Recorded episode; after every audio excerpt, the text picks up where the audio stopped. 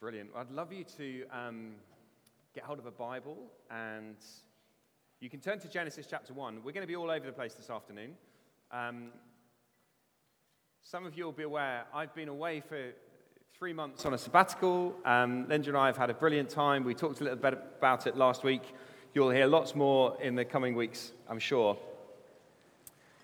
But what I want to do for the next kind of four, maybe five, maybe six weeks is share some of the things that God has been teaching me, um, and we're going to hear a bit at various points as well from Linda later on in the weeks, just hearing different things that we've, we've been learning. And one of the things that I mentioned this last week, but one of the things I, that we did on sabbatical, what I did for two months, was read right through the Bible from beginning to end pretty quickly. Um, and it was so refreshing just to hear God's big voice and just to listen to what He said.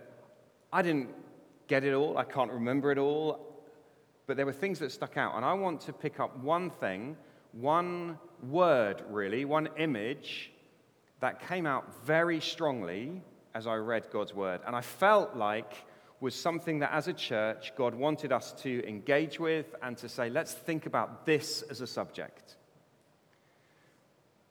Um, and it's this subject of fruitfulness. So I'd love you to just look at Genesis chapter 1. Have a look at Genesis chapter 1 and um, from verse 28. God has created everything in spectacular power the light and the dark, the sky and the sea, the dry land, the sun, moon, and stars, the fish and the birds, the animals, the people. God has created it all in spectacular power. And then he said this to the human beings God blessed them and said to them, Be fruitful and increase in number. Fill the earth and subdue it. Rule over the fish in the sea and the birds in the sky and over every living creature that moves on the ground. And it just struck me, and it may be that I was enthusiastic because it was the first chapter of the Bible. I understand that maybe that's why this theme particularly hit me. But it struck me that God's first command to humanity, the first command, was be fruitful. Which made me think, presumably, that's quite a significant command for us to engage with. And as I read on through the Bible, I kept seeing this theme come up over and over again as we saw examples of what it looks like to live a fruitful life. And tragically, as we saw, see many examples of what it looks like to live an unfruitful life. So I wanted us to explore this issue. In order to kind of get us into this, I want to try and show you that this really matters. I want to give you some um, the experience of a few fictional people. Let's call the first one Max. Max um, has had a pretty rubbish day at work, um, feels pretty rubbish, and gets home and switches on Netflix um, and only intends to watch one episode, but it's very difficult to only watch one episode because they just keep going, right? They just keep coming at you relentlessly. And um, it gets to about half 11, and Max realizes that he's just sat for three and a half hours just watching Netflix. And he sort of switches it off and he goes to bed and he feels rubbish. it hasn't satisfied him, he hasn't really enjoyed it. I mean, it's sort of been mindless, but he doesn't feel very content by the end of the evening. He sort of feels just a bit there. I wasted the evening. Perhaps some of you can relate to something like that. Or what about let's have someone else? Let's have, I don't know, some other person. Um, Ger- Geraldine. Um, Geraldine has a high powered job in the city, um, and she works for a corporate bank, and she's had an unbelievably successful week. She has made millions and millions for her corporate bank. She's been very successful. She's employee of the month. She's got incredible numbers. She's at the top of her game. And she goes home at night and she thinks, is that what I'm supposed to be doing with my life? Making money for some big bank? She's struggling to work out is that fruitfulness? Very successful, but how do you know if that's fruitful? Or take the artist who spent the day painting a beautiful painting. And they get to the end of the day and they say, Well, I've sort of worked hard at this, but is this, is this fruitful? Or the nurse in A&E helping sew someone back together, is that fruitfulness? Or the person who spent the day out on the streets trying to talk to people about Jesus, is that what, what is fruitfulness? How do you know? It strikes me if we're not clear on an answer to that, we're going to struggle to keep the first command to be fruitful. Now, this is why it matters. Now, let's back up a little bit because, fairly obviously, in Genesis 1, there is a specific meaning to the command be fruitful and increase in number, fill the earth and subdue it. In its first instance, God is saying to the first man and woman, multiply, have more children, fill the earth with images of God. That is what you're supposed to do. Now, this is why this theme, I think, is helpful. we're going to see that that theme then of fruitfulness is not just related to childbearing, it then becomes much bigger than that, about the whole of our lives. But just stop and think for a second.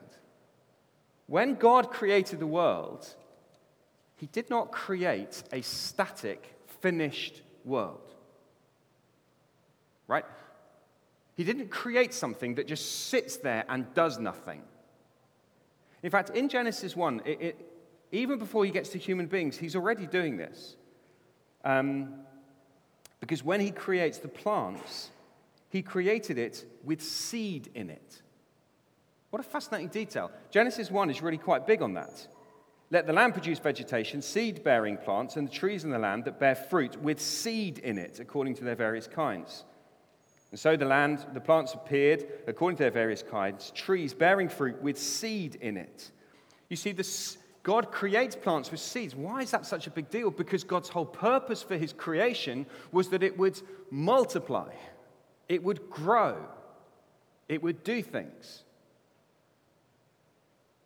And this pattern is what got me excited, right, on my sabbatical. This is what I was getting excited about. That this is God's vision for his world.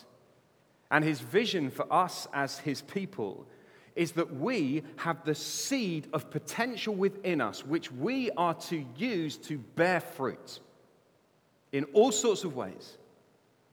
I think that's exciting. And so, yes, initially Genesis 1 was about the having children, but that cannot be the sum total of what God means by fruitfulness, because there is a very famous man in the Bible who never had children. And arguably is the most fruitful human being who's ever lived. He never married, he never had children, and yet Jesus is the pinnacle of fruitfulness in the Bible. And therefore, this fruitfulness, this command to fill the earth, this command to bring order, this command to rule and to bring beauty out of the chaos is a command that all of us have the potential to fulfill, whether we are married or not, whether we have children or we don't. This is a command, this is a beautiful vision, a mission that God has given us. Be fruitful. Be fruitful and increase in number. Be fruitful and fill. Be fruitful and multiply. Be fruitful and rule over and subdue. Not in a harsh, domineering way, but in a caretaking way. That was his original intention. That's God's intention. And I want us just to trace that. What, here's what we're going to do we're going to trace that theme very quickly through, and I'm going to try and give you a definition, my best effort, a definition of fruitfulness which we're then going to unpack in the next few weeks. We're going to think about how can we be fruitful with our time? How can we be fruitful in our resting?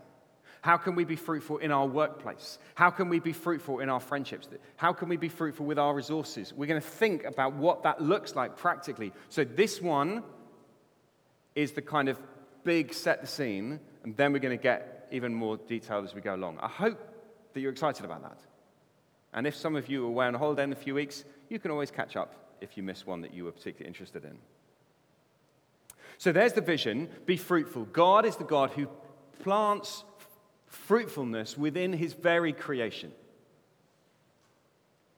Here's what I found really interesting. If you go on business talk courses, management courses, there are all sorts of words, but if you search for fruitful, nearly all of the hits you get online are Christian. Fruitfulness is not language that the business world uses. They use productivity, efficiency, achievement, maximizing potential, whatever it is, largely productivity. And I want to try and show you this afternoon. Look, productivity is a great word, okay? And I, I get there's good ways to use it. But there is a massive difference between productivity and fruitfulness. We need to see that. Because productivity, productivity is what happens when I imagine that I am more like a machine that has a job to do and has to output a function.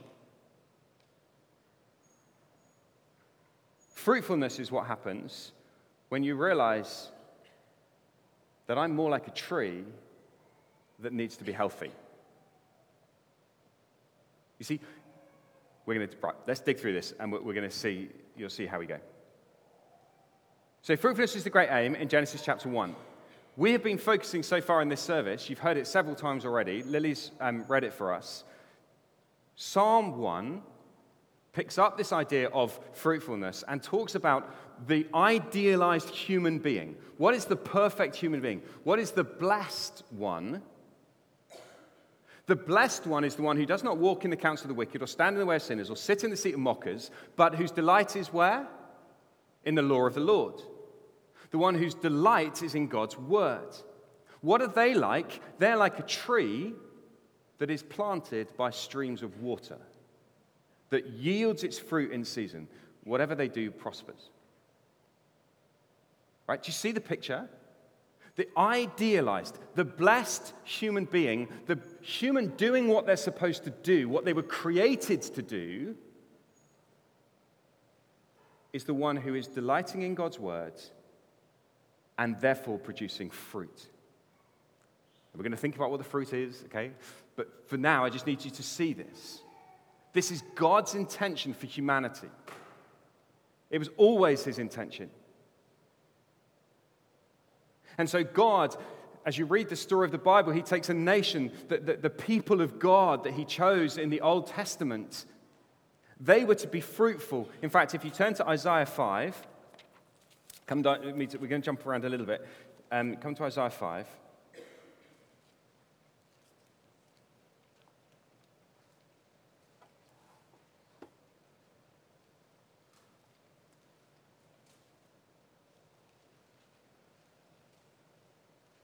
Isaiah chapter 5 and verse 1.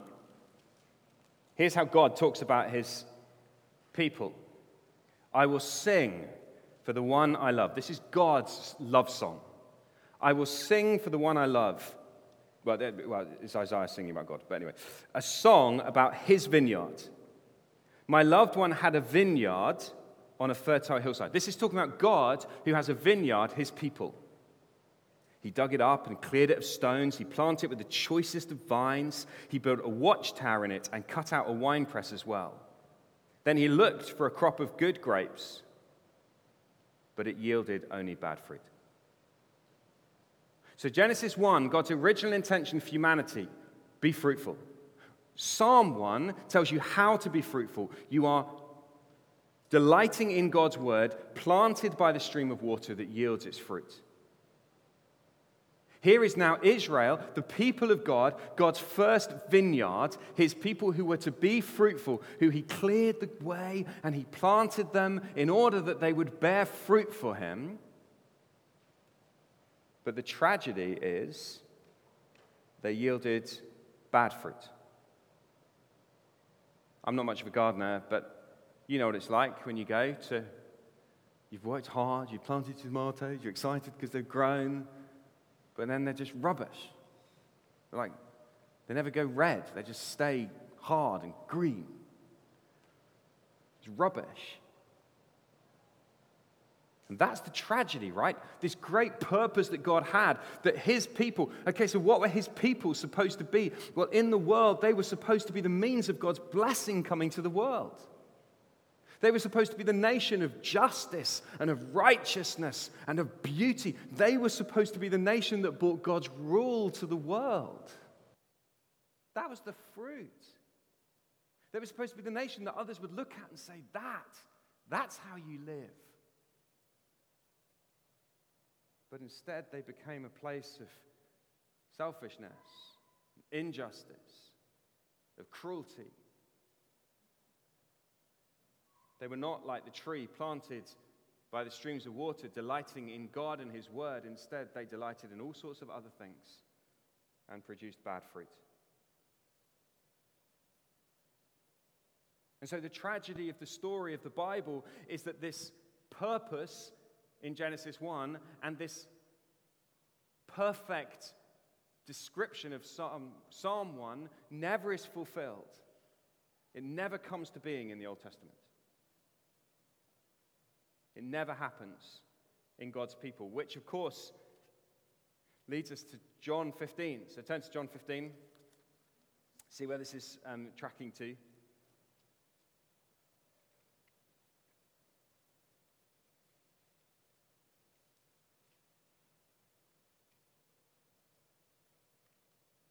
John 15, verse 1, where it says this I am this is Jesus speaking. I am the true vine, and my Father is the gardener. Remember Isaiah 5? God who planted the, God who planted the vineyard that he loved. Jesus says, I'm the, I'm the vine, and my Father is the gardener. Do you see what Jesus is claiming?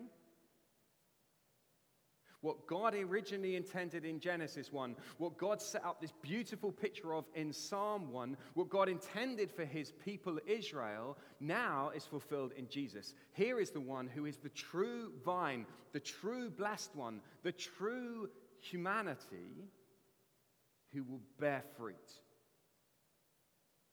Jesus, who always and only delighted in his Father, who was rooted in his Father, and who everywhere he went bore fruit, did good. As he walked through this life, and in every opportunity, he acted in a way which did good to others. We'll come back to that in a second. But you see, Jesus is the fruitful one. I, I, I want you this afternoon to delight in that. Worship Jesus because he is the fruitful one. Everything he does bears fruit. You never go to Jesus and find that he's got a rotten grape on him. He's not like those grapes that roll around at the bottom of the pot at the end, the manky ones that no one really wants. Nothing in Jesus. There's no manky fruit in Jesus. There's only beauty in him. And this vine, this beautiful vine, the shock of the story is, of course, that two chapters later in John's Gospel, this vine is cut down. That's weird. Because I thought the unfruitful vine was supposed to be cut down, but this vine is cut down because as he is cut down, he is the one who is not just the vine for himself, but he is the one who says, No, I will welcome you into me. I, I will bring you into my vine.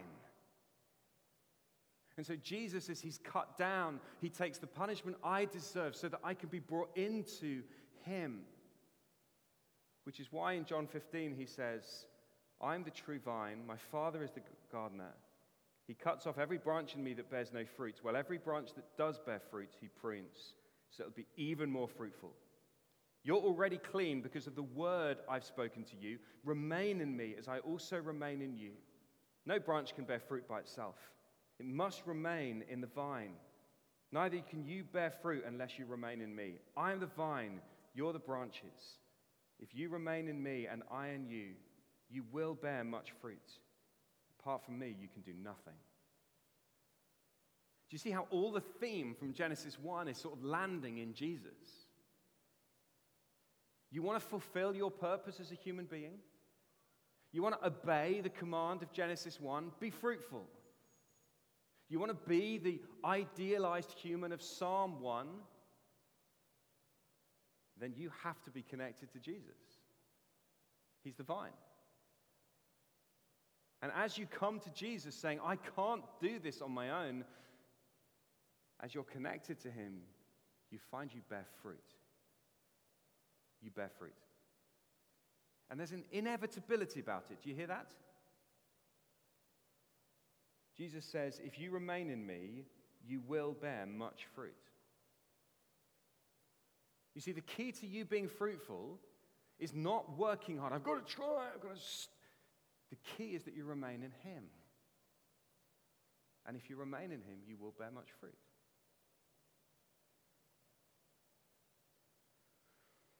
And as you then trace on through the story of the Bible, what you discover is this is exactly true. That from Jesus, this new humanity begins to spread out, this new vine, who are supposed to be the fruitful people of God. And this people are sent out into this world to do good, to live for Him, to take this message of Jesus to the ends of the world to make disciples of all nations, to, fulf- to fill the world.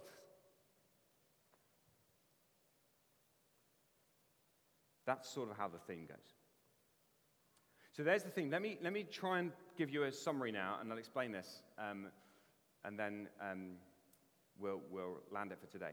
Here's, here's a summary. Okay, this is my best definition. It's, it's not perfect, I get that, but there's three parts to it healthy lives, Okay, fruitfulness comes from healthy lives, multiplying, visible goodness. Okay, it's not snappy. I know it's not snappy. I've only had three months. You'd have thought, wouldn't you? Three months, you could have come up with a better thing than that. Here's what I mean. When you think about fruitfulness, it is all about healthy lives. By which I mean not physical health, although that's part of it.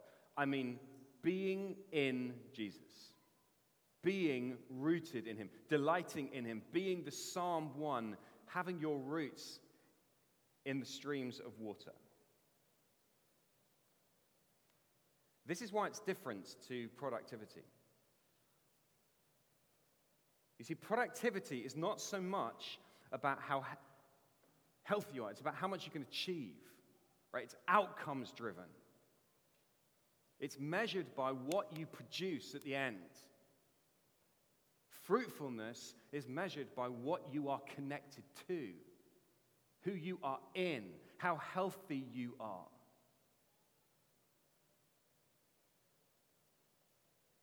And so, what Jesus cares most about for you is not how much you can achieve for him, but how deeply you are rooted in him, right? He's not working you to, to destruction in order to get as much out of you as he can. He loves you, He died for you, He welcomes you. He says, I want you to be with me, I want you to be in me. So, as we think about fruitfulness, the first thing we're going to have to keep asking is how healthy is my life with Jesus? How healthy is my heart? How healthy is my desire for Him? How much do I love Him? How much do I delight in Him? So, go back to our three little scenarios at the start and however many other ways that we could think of it. The question is not to the person who's made lots of money for their bank, how much have you achieved? The person is, what was your heart as you did that? What was your heart? Were you loving Jesus?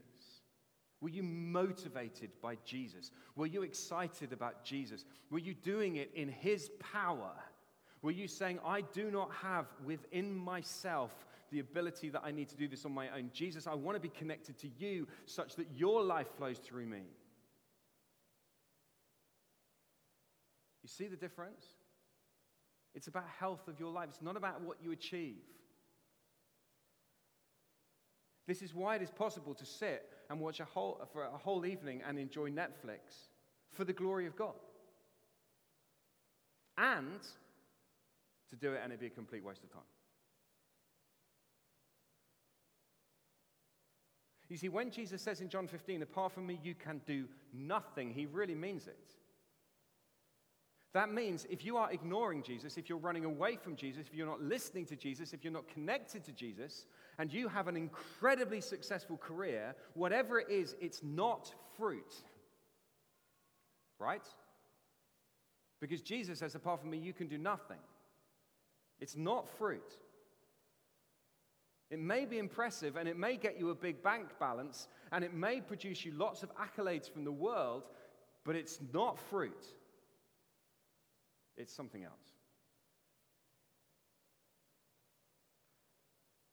Because fruit flows from a healthy life. So, as we think about healthiness, uh, uh, uh, fruitfulness, it starts as we recognize how much we need Him. So, healthy lives. The second bit, multiplying. I guess I put that in because it goes back to the Genesis 1 thing, right? Fill the earth, you know, multiply, increase. We're not static. One of the things that I um, was thinking as I did this is how different this is to anything that I make, right? When I make something, it doesn't have the ability to multiply, right? Even, I guess if you could program something, you could make something that kept doing something, but it's still not really, it's not growing in that sense that there's no organic growth. I can't make things grow because I can't give things life. But when God makes things, He makes things that grow. There's a big difference. And what I want you to see is that when God created you and when God designed you and He put you together, He created you not to be a static machine that just produces stuff. He created you to be a, a plant that grows and that multiplies. And I wonder if some of us become more like bonsai trees. Right, bonsai, I've, I, I get it, right? They're, they're pretty little things, aren't they? Bonsai, it's so London, bonsai, because like, we all live in these tiny little houses and we go, we can't, we've got no space for a tree, but I'd like a tree because we all like trees. Everyone likes trees. I've never met anyone who goes, I hate trees. This is what I hate in life. I hate them. Give me concrete. No one's like that. Everybody loves a tree. And so we go, I'd like a tree in my flat. Ah, oh, my flat's really small. bonsai. I get a little bonsai one. What do you do to a bonsai tree? You train it to not grow. That's its job in life. No one says, oh, my bonsai is growing really healthy. It's growing really big. No, you don't. that's the opposite. Don't do that. Bonsai trees are supposed to just sort of be static. And if you see it growing, you chop it off and go, no, stop growing bonsai. And I wonder if some of us are bonsai Christians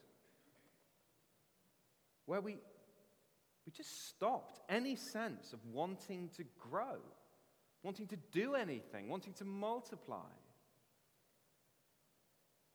We're stagnant. And perhaps this, through this series, God is going to say to you, I have a vision for your life, a purpose for your life, that you would be fruitful, that you'd bear much fruit, that you'd outgrow the little confines that you've been put in, that you'd burst out of it and, and grow through the windows and find little cracks that you can grow out of because the growth I have for you is so big. Do you want to grow? Do you want to bear more fruit? Do you want to be more fruitful? Do you want to increase? Perhaps for some of us, we need this kick up the backside to be more expectant of what God might do in us and what He might give us. Let's not be a church that settles for just kind of meandering through life, having nice services and perhaps trying to do a bit of good here and there. Let's say, God, make us grow, multiply us for your glory. And all of that um, is multiplying invisible goodness. That's a weird way to put it. I wanted to make the point that fruit is the visible thing, right? Fruit is supposed to be seen. If you go to a tree and says, Have you got any fruit on you? And the tree goes, Yeah, I've got loads of fruit. You go, Well, where is it? And you go, well, I, I can't see it. That's rubbish. Now, fruit is the bit that's bright and it's big and it's what you see and it's what you go, Wow, look at that tree. And Jesus, over and over again, says, Your fruit is supposed to be seen. By your fruit, you will recognize them. If you want to know what someone is like, you look at their fruit. Jesus says your fruit will be visible. You, people are supposed to see it and then praise God and say, Wow.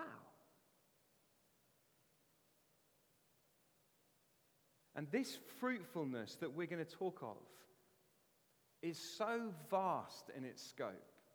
We're not talking about one narrow little thing. This language of fruitfulness. Fruitfulness is about the way that you do your work. It's the way that you go to be the nurse or the teacher or the shopkeeper, whatever it is. It's the way you go to do that work. Saying, Jesus, I'm part of the vine. I want to multiply in visible goodness as I do this work. You could have the most virtuous job in the world and do it in a very ungodly way. Right? Let's not fall into the trap of thinking that somehow teachers are more virtuous than lawyers. Sorry. We, we do, though. We think some professions are somehow more wholesome and virtuous. Jesus says, No, I want you to do the work I've given you to do in a way which glorifies me. Where you go in and you say, I want to love Jesus. I want to do this work to the best of my ability. I want to be kind. I want to do good to others. Goodness is about having an impact on people. So here's a way to assess it at the end of the day. What has been the impact of my life in the people that I've interacted with today? What difference has their. We had a five minute conversation at the, at the water tank thing. What impact did that have on that person? Did it have an impact for good? Did it bring something of the character of Jesus? Was it something of the, the, the fruit of his spirit? Was I loving and gentle and joyful and kind and patient and good? The character will overflow in the way that we speak.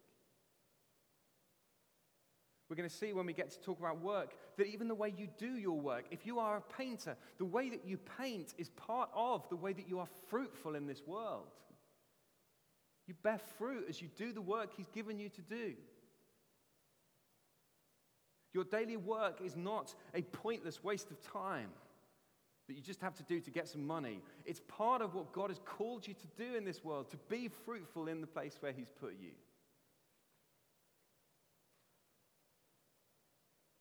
And these are the questions, right? We're just swirling around at the moment. These are the issues we're going to be thinking about. Are we people of righteousness? People who do what is right? Are we people of integrity? Are we people who take the love of God revealed in Jesus and make it known to our world? How are people going to know unless we fill the earth with His good news? Do you see? It covers everything, right? And for today, I just want to, to land here. This big vision of what it means to be human Genesis 1, Psalm 1, failed in Isaiah 5, perfected in Jesus, John 15.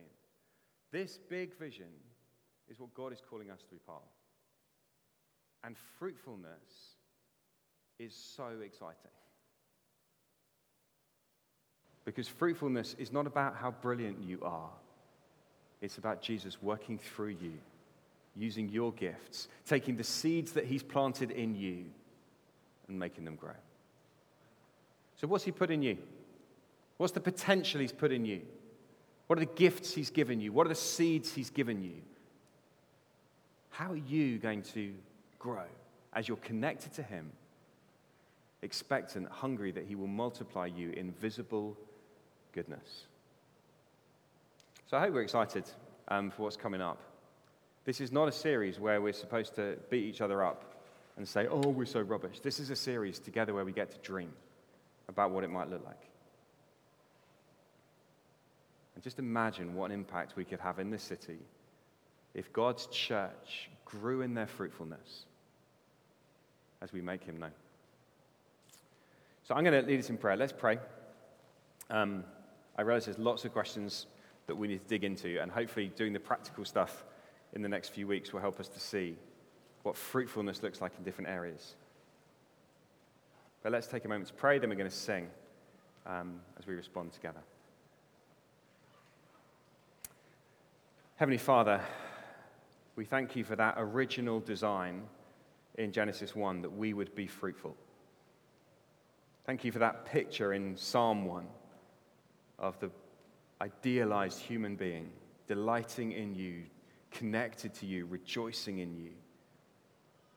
Father, we're sorry when we're so like the people of Isaiah 5. We're sorry when our lives produce bad fruit, when we are harsh, when we're not like Jesus, when we are selfish, when we are lazy, when we don't impact this world in any way for good. Thank you so much for Jesus. Thank you for Jesus, the man, the true vine who bears fruit. Thank you that we, even as we sit here this afternoon, are his fruit. We're the fruit of his work, his work of dying for us, his work of bringing us into his vine. And Lord Jesus, we want to be fruitful. We really want to bear fruit for you in this city. So please teach us, we pray. Please, would we make Jesus known as we bear fruit for his name? In his name we ask it. Amen.